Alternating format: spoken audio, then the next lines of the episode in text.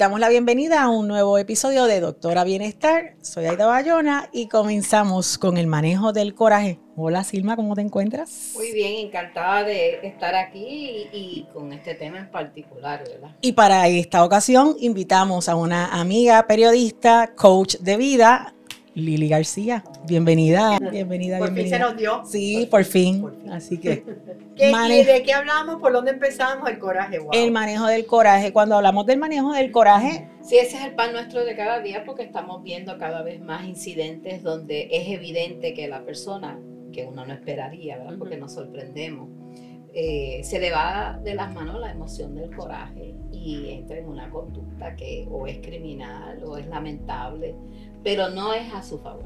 Es un problema que se complica, que, que, más de lo que uno pensaría. Así que manejar el coraje eh, le conviene al que vive el coraje más que a los demás. Pero uno piensa que maneje el coraje porque no le haga daño a los demás, pero el que no logra controlar su reacción a algo que lo frustra y se deja llevar por el coraje, después se arrepiente porque no Las consecuencias son terribles. No solamente se arrepiente, cada vez hay más estudios que indican la relación entre el coraje no canalizado, porque el coraje es una emoción y, tú lo sabes, es una emoción completamente normal, o sea, eres extraterrestre, natural, tú no sientes coraje, pero cuando el coraje no es canalizado, cuando el coraje es algo que echas raíces en ti y que se convierte en parte de tu personalidad y dicta tus acciones eh, eh, a nivel físico, no solamente a nivel emocional, porque te puede meter en problemas y te puede deteriorar tus relaciones interpersonales, sino que a nivel físico sabemos que hay estudios de la relación del coraje y lo que es el, cáncer, eh, las condiciones cardiovasculares, es, ese, ese pecho apretado que nosotros le llamamos. Eh, o sea, el coraje está ahí y tú lo tienes 24/7 y no te das cuenta porque eh, no sé si han escuchado esta frase, pero hay gente que dice, no, sí, yo como no lo tengo. Sí. Y es como, cuando te dicen eso, tú sabes que tienes el coraje por dentro, que ya ha hecho raíces. Porque si lo que va a hacer una diferencia es si lo ves o no lo ves, o la ves o no la ves, pues el coraje está ahí. Entonces se sembró y va a germinar en el momento en que a veces aparezca esta persona que a quien le tiene coraje o cualquier otro. Claro, claro. Y, y para, para los que nos escuchan y nos ven, eh, la, invitación va por tu experiencia como coach de vida. Eh, pero conversando antes de, la, de esta grabación, pues eh, dentro de todas las experiencias que has tenido que han sido fabulosas, la experiencia eh, con confinados y confinadas que están ahí porque han asesinado, ¿verdad? Que ese es el, pues la consecuencia más terrible o el acto más terrible con el coraje. Tú logras eh, sesgarle la vida a otra persona o a varias personas. Exactamente, y tienes la consecuencia peor que es el, estar... El encierro. Encarcelado. Eh, y, y, sí, obviamente, pues eh, cuando yo he trabajado con confinados ha sido a través de propuestas donde se hace grupos de coaching, donde eh, yo voy como coach, porque generalmente en, el, en, el, en corrección, pues ellos tienen su psicólogo, consejero, etcétera, si quieren, ¿no? Eh, pero en el caso del coaching, pues era voluntario, eh, siempre ha sido voluntario, ellos se registran. Em, el último fue con confinados varones y fue eh, todo a través de, por Zoom, porque fue durante la pandemia. y también entonces estuve anteriormente con mujeres. exclusivamente, ya eso era presencial. Tengo una pregunta. ¿Cuál es más fácil o más difícil o más retante? Como, mujer me da pena decir esto, ¿verdad? Pero, pero el trabajo fue más retante con mujeres. ¿Es eh, más retante? Sí. ¿Por qué? Fue más retante en el sentido, tal vez la experiencia de otras personas no es la misma, pero fue la mía.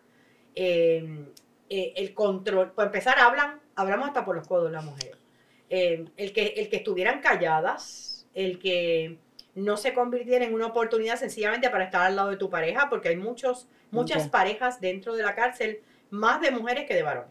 Okay. Eh, eh, y son parejas que todo el mundo sabe que son parejas en la cárcel. Eh, aunque afuera tengan su otra pareja o su marido o lo que sea, pero tienen sus parejas. Por la razón que sea que eso es, otro, es otro podcast. Sí, sí. pero en ese caso es más difícil porque a veces se convertía en este es el momento para yo verme con mi pareja en el coaching y tenía Sí. que poner ese orden de que yo no tengo problema que estés sentada al lado de tu pareja o le eches el brazo, lo que sea, Sí. pero estamos aquí por una razón de ser y es para trabajar con nuestras emociones, para practicar el mindfulness. Ok. Eh, así que en ese sentido, la agresividad a veces inclusive era mayor con las mujeres, porque siempre te preguntan, ¿tú no le tienes miedo cuando son varones? No. Nada que ver. Eh, y, y la verdad es que ni varones ni, ni hembras, yo en ningún momento me sentí eh, eh, Amenazada. amenazada, para nada. Sí, respe- hay respeto. hay respeto hay- en todo momento, hay respeto Muy bien. y se desarrolla porque eh, en, en ambos casos pues fueron proyectos que duraron más de un año. En uno porque la pandemia pues no, no- nos dificultaba las, las- las reuniones, en, en el otro porque nos cogió María justo a la mitad, así que tuvimos que extenderlo. ¿eh? Ok. Y la verdad es que es, eh, para mí es una de las experiencias profesionales más difíciles que yo he tenido en mi vida, pero de mayor crecimiento, también como persona. Sí, y, y cuando hablamos de las emociones y cuando hablamos del coraje como una de las emociones que hoy día pues la gente lo trae con más frecuencia como una preocupación, eh, estas, estas personas con quienes tú trabajaste para lograr que manejaran mejor, estuvieran más en control, eh, ¿cómo era? ¿Cómo empezaste ese trabajo? ¿Cómo fue el, el crearles a ella ese mayor control?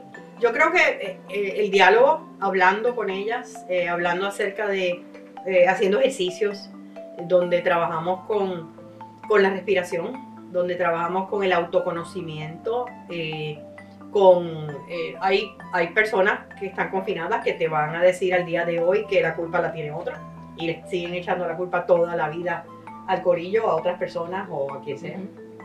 Pero no hay otras que no. No, no toman responsabilidad, pero hay otras que sí.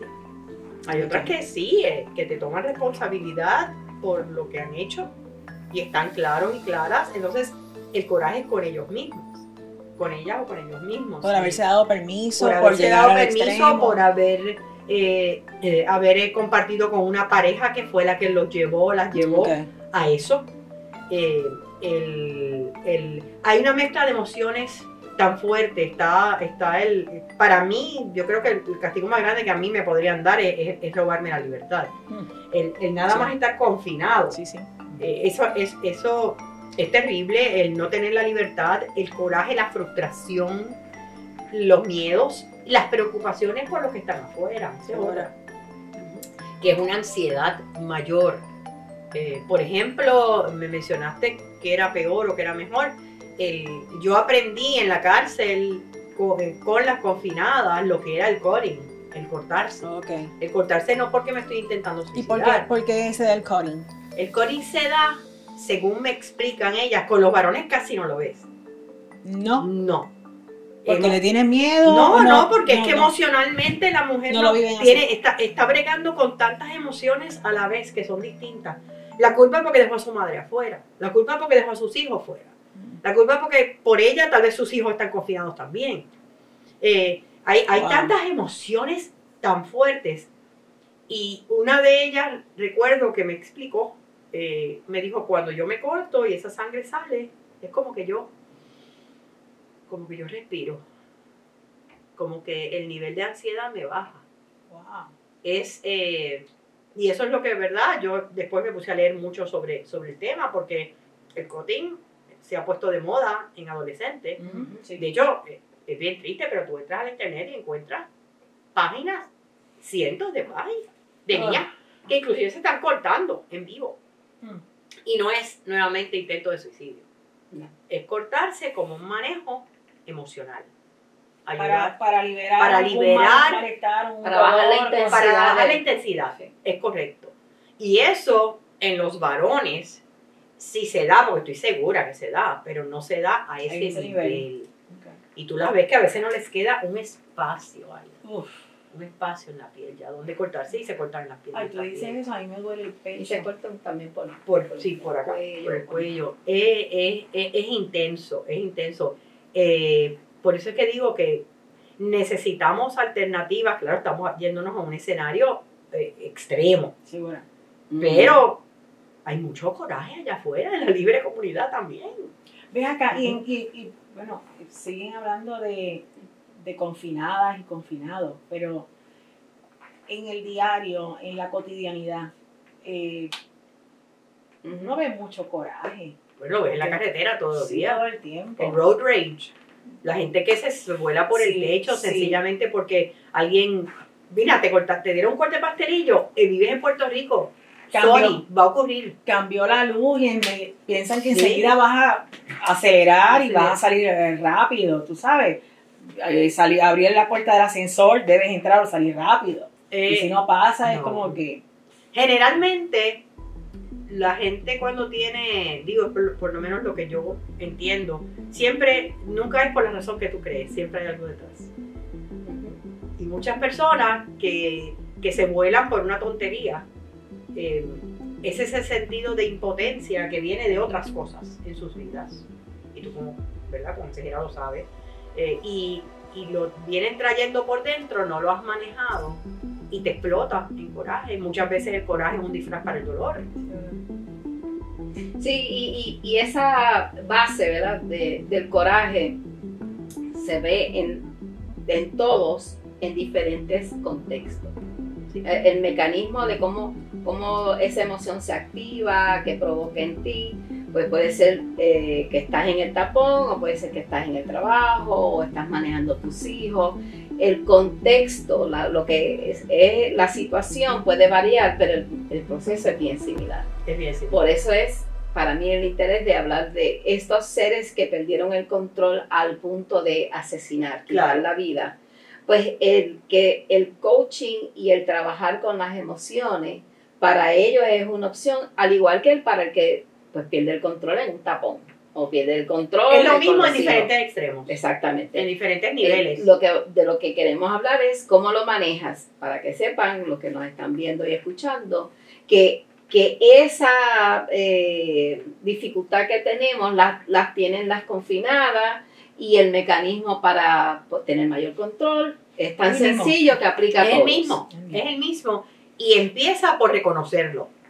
Porque si tú no reconoces que tienes un problema de coraje, ¿verdad? A, a mí una persona una vez dando yo una charla estaba hablando, por el coraje, eh, el- el- el- la capacidad para perdonar, que te ayuda a sanar el coraje, es uno de los secretos de las personas felices. Y esta señora me dijo sin que se le quedara nada por dentro, frente a un grupo, me dijo, no, yo con este coraje me voy a la tumba. Oh, Dios. Yo, sí, así mismo. Y tú no la puedes convencer. Ok. Si una persona no quiere perdonar, no hay Dios que le convenza. Sí. Eh, e- ese es su proceso. Eh, y otra gente que estaba en el grupo le dijo, pero, pero amiga, mira, entender el daño que te puede hacer, no había manera. Yo lo único que le dije a ella era que ella podrá perdonar y podrá sanar ese coraje el día que ella entienda que ese coraje le estaba haciendo más daño que bien.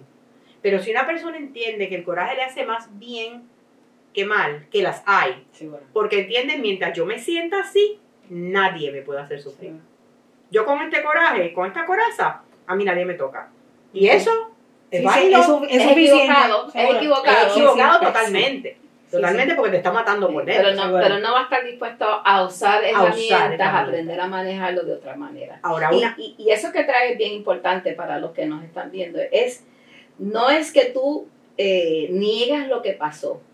Jamás. No es que No. tú transformes eso en, ay, qué rico, qué bueno, te agradezco que me maltrataste, te agradezco que me... No nos vamos a ir happy No, no, eso no, no vamos no, a ser no, no, eso no es. Es que para yo liberarme, para yo sanar, para que eso que fue un evento no siga marcando el resto de mi vida, yo tengo que encontrar una manera de Sí, de manejarlo, de manejarlo. manejarlo, que no puede ser el, el pues, como la gente dice, sí, pero eh, yo no voy a perdonar como si esto nunca hubiera pasado. No, esa no, No, es la no, idea. pasó. Esa no es la idea. Y no queremos que vuelva a pasar y tienes que crear la malicia y- Claro. y, entender que cosas terribles Y pasan. saber en quién confiar y en quién no confiar. Exactamente, pero entonces, ¿qué yo hago con el coraje que originalmente me provoca y no encuentro cómo liberarme de él? Pues hay unas estrategias. Ahí es, ahí es que entra el mindful, entra la terapia, porque lo que no se habla no se sana.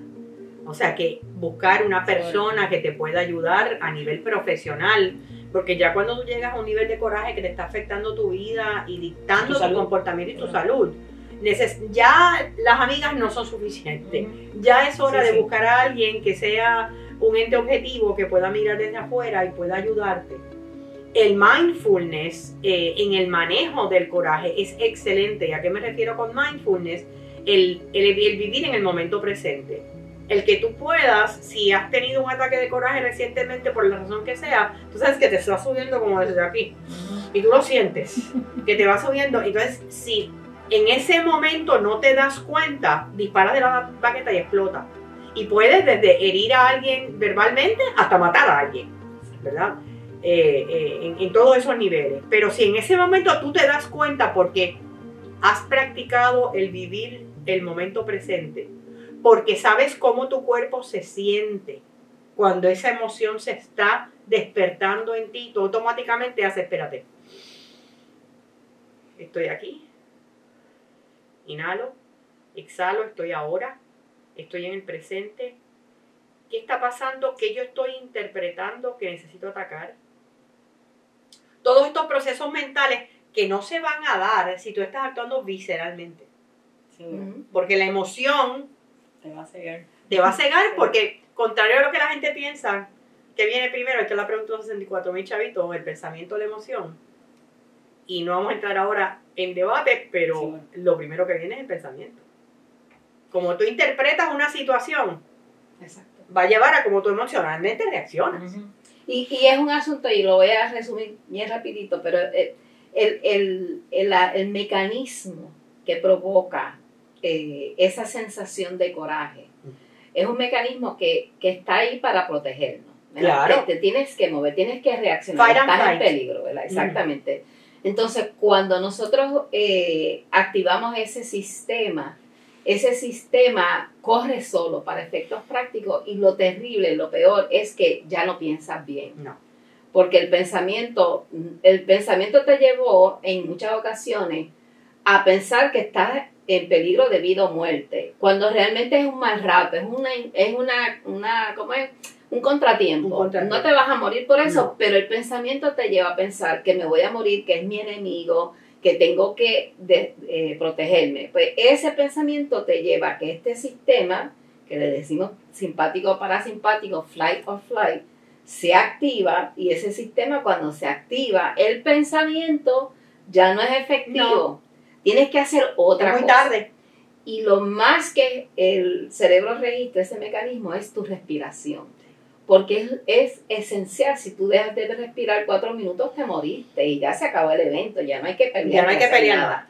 Entonces, por medio de la respiración, entonces tú llegas a influir, a cambiar ese mecanismo que la, la, la meta es apagarlo.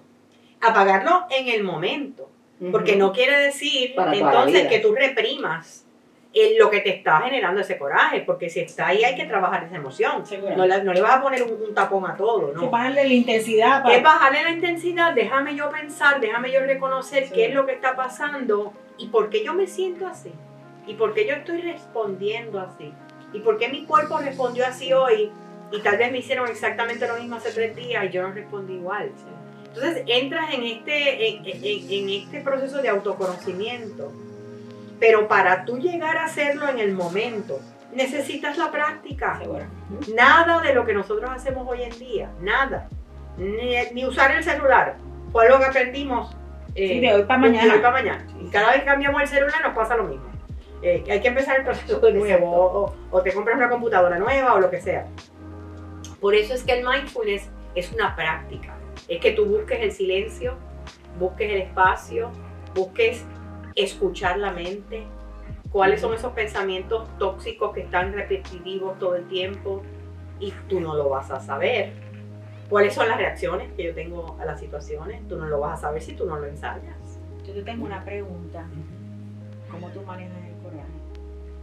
Yo nunca he sido muy corajuda, No. nunca Ok. en la vida. O sea, hay personas que tienen una personalidad que es Sí, un poco volátil, más, más ¿verdad? más volátil, volátil que otra. Yo, yo nunca lo he sido, pero sí, sí me da coraje de, de las personas que me sacan por el techo mi madre. y la adoro, pero tiene la capacidad de sacarme por el techo. En ese momento, la respiración. Yo me doy cuenta eh, cuando no estoy respirando Y, y trato entonces de detenerme, déjame no responder, déjame no, no contestar, déjame no enrollarme en el ciclo de, en, no es el caso de mi madre, pero en otras ocasiones, de ataque y respuesta. Sí, sí. Porque lo voy a hacer Sí, porque es peor. más fácil, es más fácil que... Lo voy a hacer peor y no hay necesidad en ese momento. Hay No te personas- conviene. Porque No, la, no la te realidad conviene. es que No si te no te conviene. conviene, vas- tú vas a quedar mal, te vas a Sí. empeorar la situación, ¿sabes? Pues no es, no es juicioso, no. No. vale la pena. No vale la pena. Así que yo creo que el, yo digo que mi gran triunfo en mindfulness no es que yo hago meditaciones largas, ni muchas horas, ni mucho Sí, tiempo. porque eso no es que uno esté en una montaña, un No, haciendo sino por ocho horas, ¿entiendes? ¿no? Sí, Sí. pues para la gente que nos escucha y que no la entiende, porque a veces No es dice, ay, bueno, es que yo no estoy en una montaña todo el día meditando. No, es alguien que hace vida normal. hace vida normal y el mindfulness se convierte en vivir en conciencia plena y en mente plena todos los momentos de tu vida. Una conversación con alguien Seguro. que esté escuchando en escucha plena, eh, cuando estás comiendo, cuando estás caminando, que tendemos a caminar. Yo soy una persona que desde chiquita siempre he caminado bien rápido y mi abuelo me decía, tú tienes las puestas. Yo no sabía lo que era. Después porque aprendí, ¿verdad? Eh, pero yo tiendo a bajar. Ahora me doy cuenta cuando lo estoy haciendo. Para mí ese es el gran triunfo. Darme cuenta o cuando la loquita de arriba está al garete. Y me doy cuenta, ok, ¿qué es lo que está pasando? La mente, estoy agotada mentalmente y no he hecho nada. Eh, ¿Qué es lo que está pasando en mi mente y por qué? Ah, tal persona dijo esto, o estoy preocupada por esto, porque generalmente, pues, o es, o ansiedad o, o tristeza, y tiene que cuando nos salimos Seguro. de ese, de ese mindfulness o de esa paz y tiene que ver con vivir en el futuro o en el pasado. Entonces traerla al presente, a la hora, y eso se aprende y eso se practica. Para algunas personas tal vez es más fácil que para otras. Sí, es, es- es un ejercicio de aprender a prestarle atención a los cambios que estás viviendo ante algo que, que está frente a ti o, o que empieza, por ejemplo, yo me doy cuenta cuando no he dormido suficiente que, que tengo una tristeza y un- casi un aborrecimiento, ¿verdad? Sí. Y, y, y de igual manera, pues el coraje lo tengo más... eh, A flor de A piel. flor de piel, sí, sí. claro, no que la que- paciencia. Sí, sí. Y entonces cuando hay hambre, también, También. uno cambia, pues es estar eh, atento a qué está pasando conmigo que me hace pensar que estoy en peligro, que me provoca esa, esa molestia, que es el coraje, y entonces cómo lo contrarresto, cómo voy haciendo algo diferente. Yo, en vez de pensar lo que está a mi alrededor es lo que tiene que cambiar.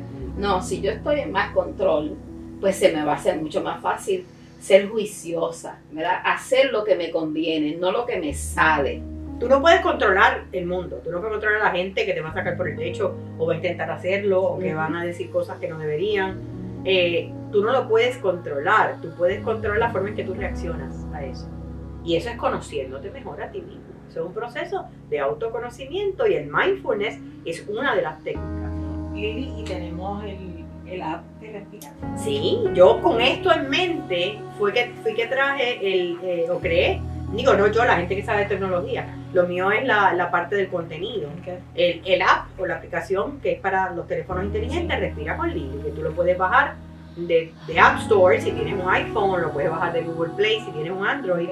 Eh, y, y son meditaciones cortas con diferentes propósitos que la tienes en el celular y que las puedes escuchar desde cualquier lugar con eh, que para bajar, ba- bajar la ansiedad, para manejar el coraje, para ayudarnos a dormir mejor. Ah, Hay otras, otro segmento de la app que se llama Herramientas en mi voz, que son mis columnas narradas por mí.